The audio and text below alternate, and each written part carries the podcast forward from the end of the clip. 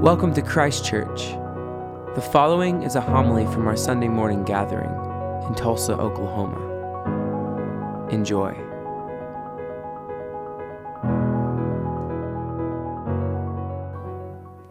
The Holy Gospel of our Lord and Savior Jesus Christ, according to John. To you, Lord Christ. When it was evening of the day of the resurrection, the first day of the week, and the doors of the house where the disciples had met were locked for fear of the Jews, Jesus came and stood among them and said, Peace be with you. After he said this, he showed them his hands and his side. Then the disciples rejoiced when they saw the Lord. Jesus said to them again, Peace be with you. As the Father has sent me, I, so I send you. When he had said this, he breathed on them and said to them, Receive the Holy Spirit. If you forgive the sins of any, they are forgiven them. If you retain the sins of any, they are retained. But Thomas, who was called the twin, one of the twelve, was not with them when Jesus came. So the other disciples told him, We have seen the Lord. But he said to them, unless I see the mark of the nails in his hand, and put my finger in the mark of the nails and my hand in his side, I will not believe. A week later, his disciples were again in the house, and Thomas was with them. Although, do, although the doors were shut, Jesus came and stood among them and said, Peace be with you. Then he said to Thomas, Put your finger here and see my hands Reach out your hand and put it in my side. Do not doubt, but believe. Thomas answered him, My Lord and my God. Jesus said to him, Have you believed because you have seen me? Blessed are those who have not seen and yet have come to believe. Now, Jesus did many other signs in the presence of his disciples, which are not written in this book. But these are written so that you may come to believe that Jesus is the Messiah, the Son of God, and that through believing you may have life in his name. The Gospel of the Lord. To you, Lord Christ. May the words of my mouth and the meditations of all our hearts be acceptable in thy sight, O Lord, our strength and our Redeemer. Amen.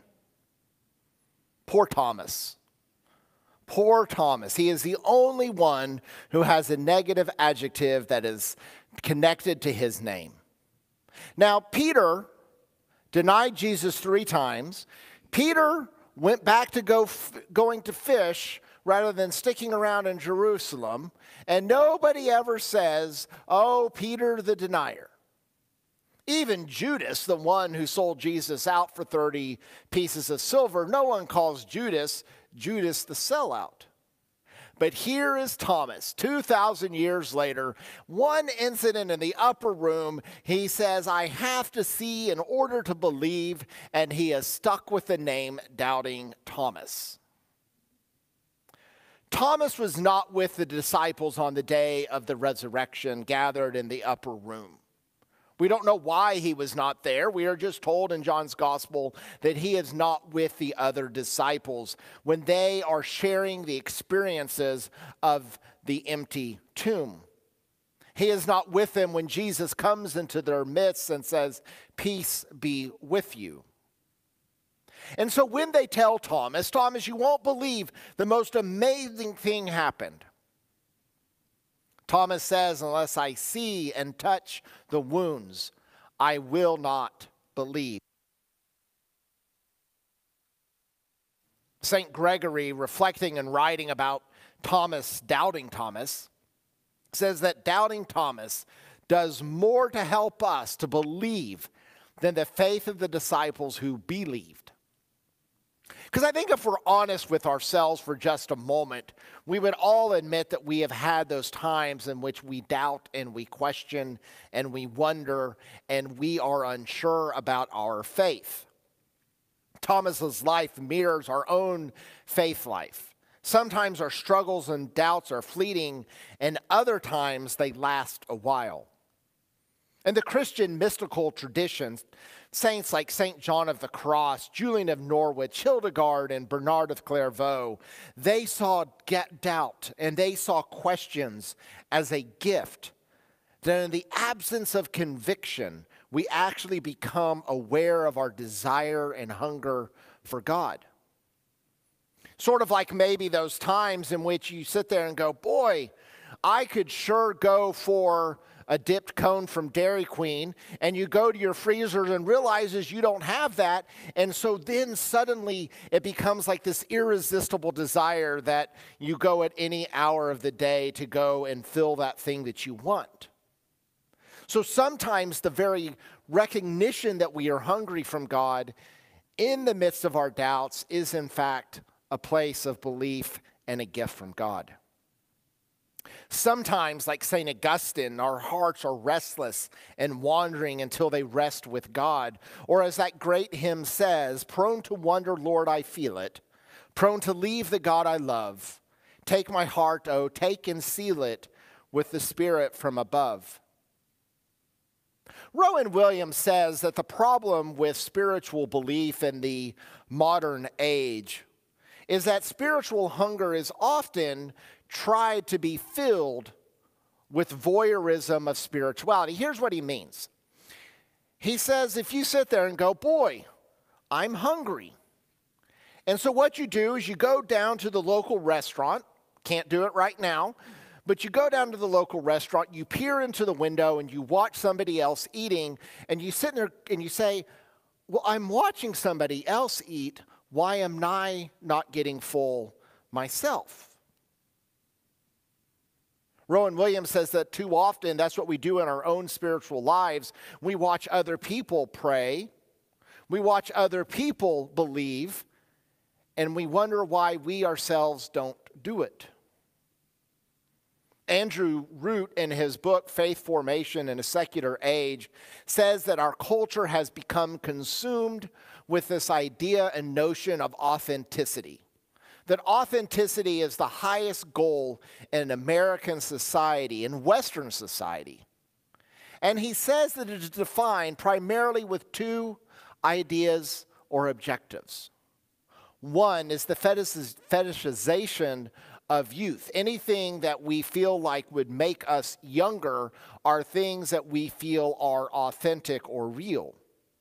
And two, Authentic experiences are things that we can feel and experience and describe.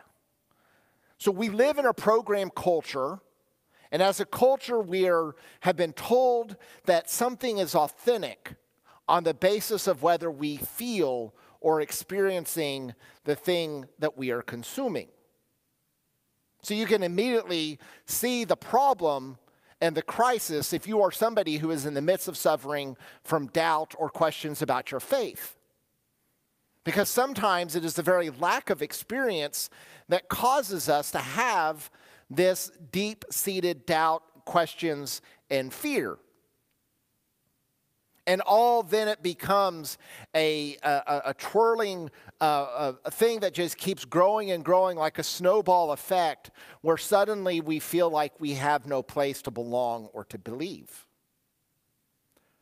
The religious culture here in Oklahoma that we are a part of sort of accentuates this problem even more because, in so many cases, we grew up in faith traditions that said that if you if your prayer request was not answered, if the healing did not come, if the job promotion you had prayed about did not occur, it is because you did not have enough faith. And so suddenly, faith is something that is connected to outcomes and it's something connected to feelings. And if those things aren't working, suddenly we have a spiritual crisis. I oftentimes run into people who are feeling this crisis and they know that the religious tradition of outcomes and feeling does not work for them, but they have no other language or uh, no other experience in which to describe what faith should be like. So, at best, it leads to an existential crisis. Who are we? Do we belong? Does our life have any meaning at all?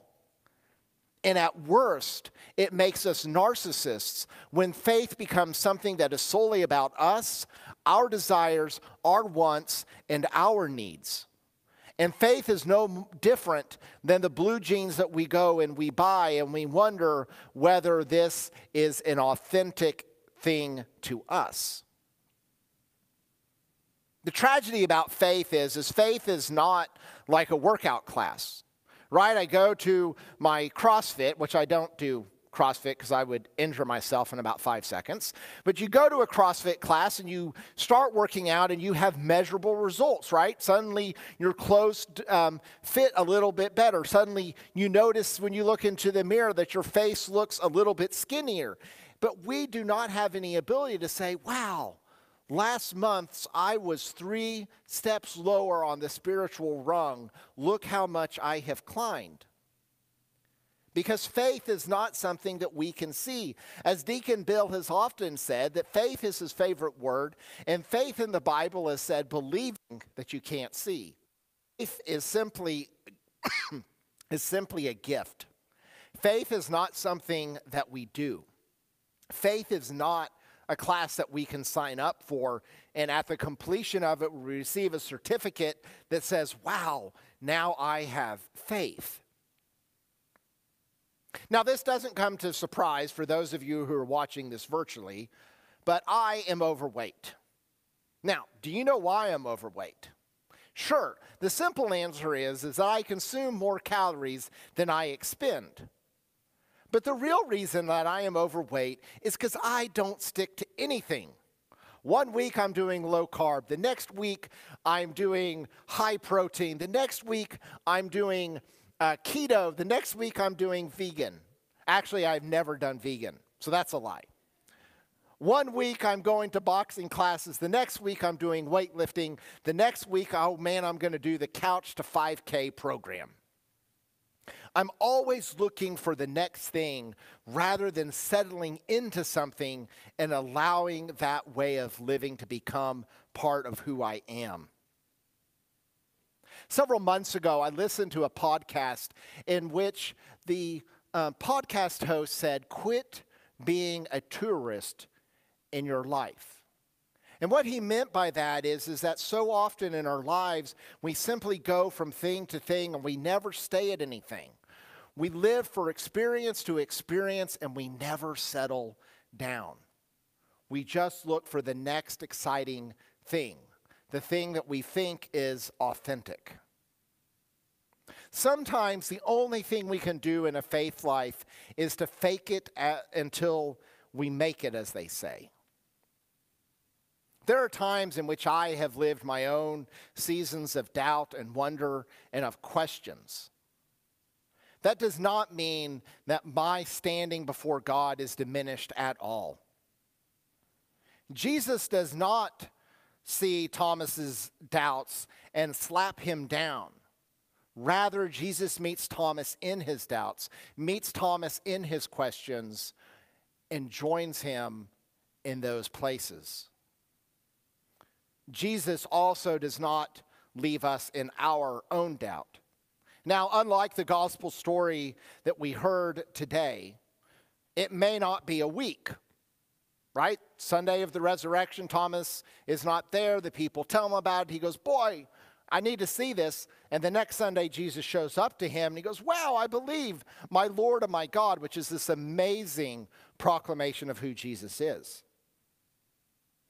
Some of us may go for days or weeks or months or even years living in the questions of our doubt. But the one thing that we know and we are convinced about is, is that God does not leave us, that God is always there. It's like that footprints in the sand poem that um, we often see, and we look back and we say, but where, where were you in those moments? And we find that it is God who is carrying us. We just don't always recognize it and know it. Jesus does not fix the source of our doubt, but Jesus gives us the peace which surpasses all human understanding. We are told that the reason for this telling of the story of John's gospel we find in this line that these things are written so that you may come to believe that Jesus is the Messiah, the Son of God, and that through believing in him, you may have life in his name. This is God's desire for us, and it doesn't come the same way for all people, but God comes to us always. Amen.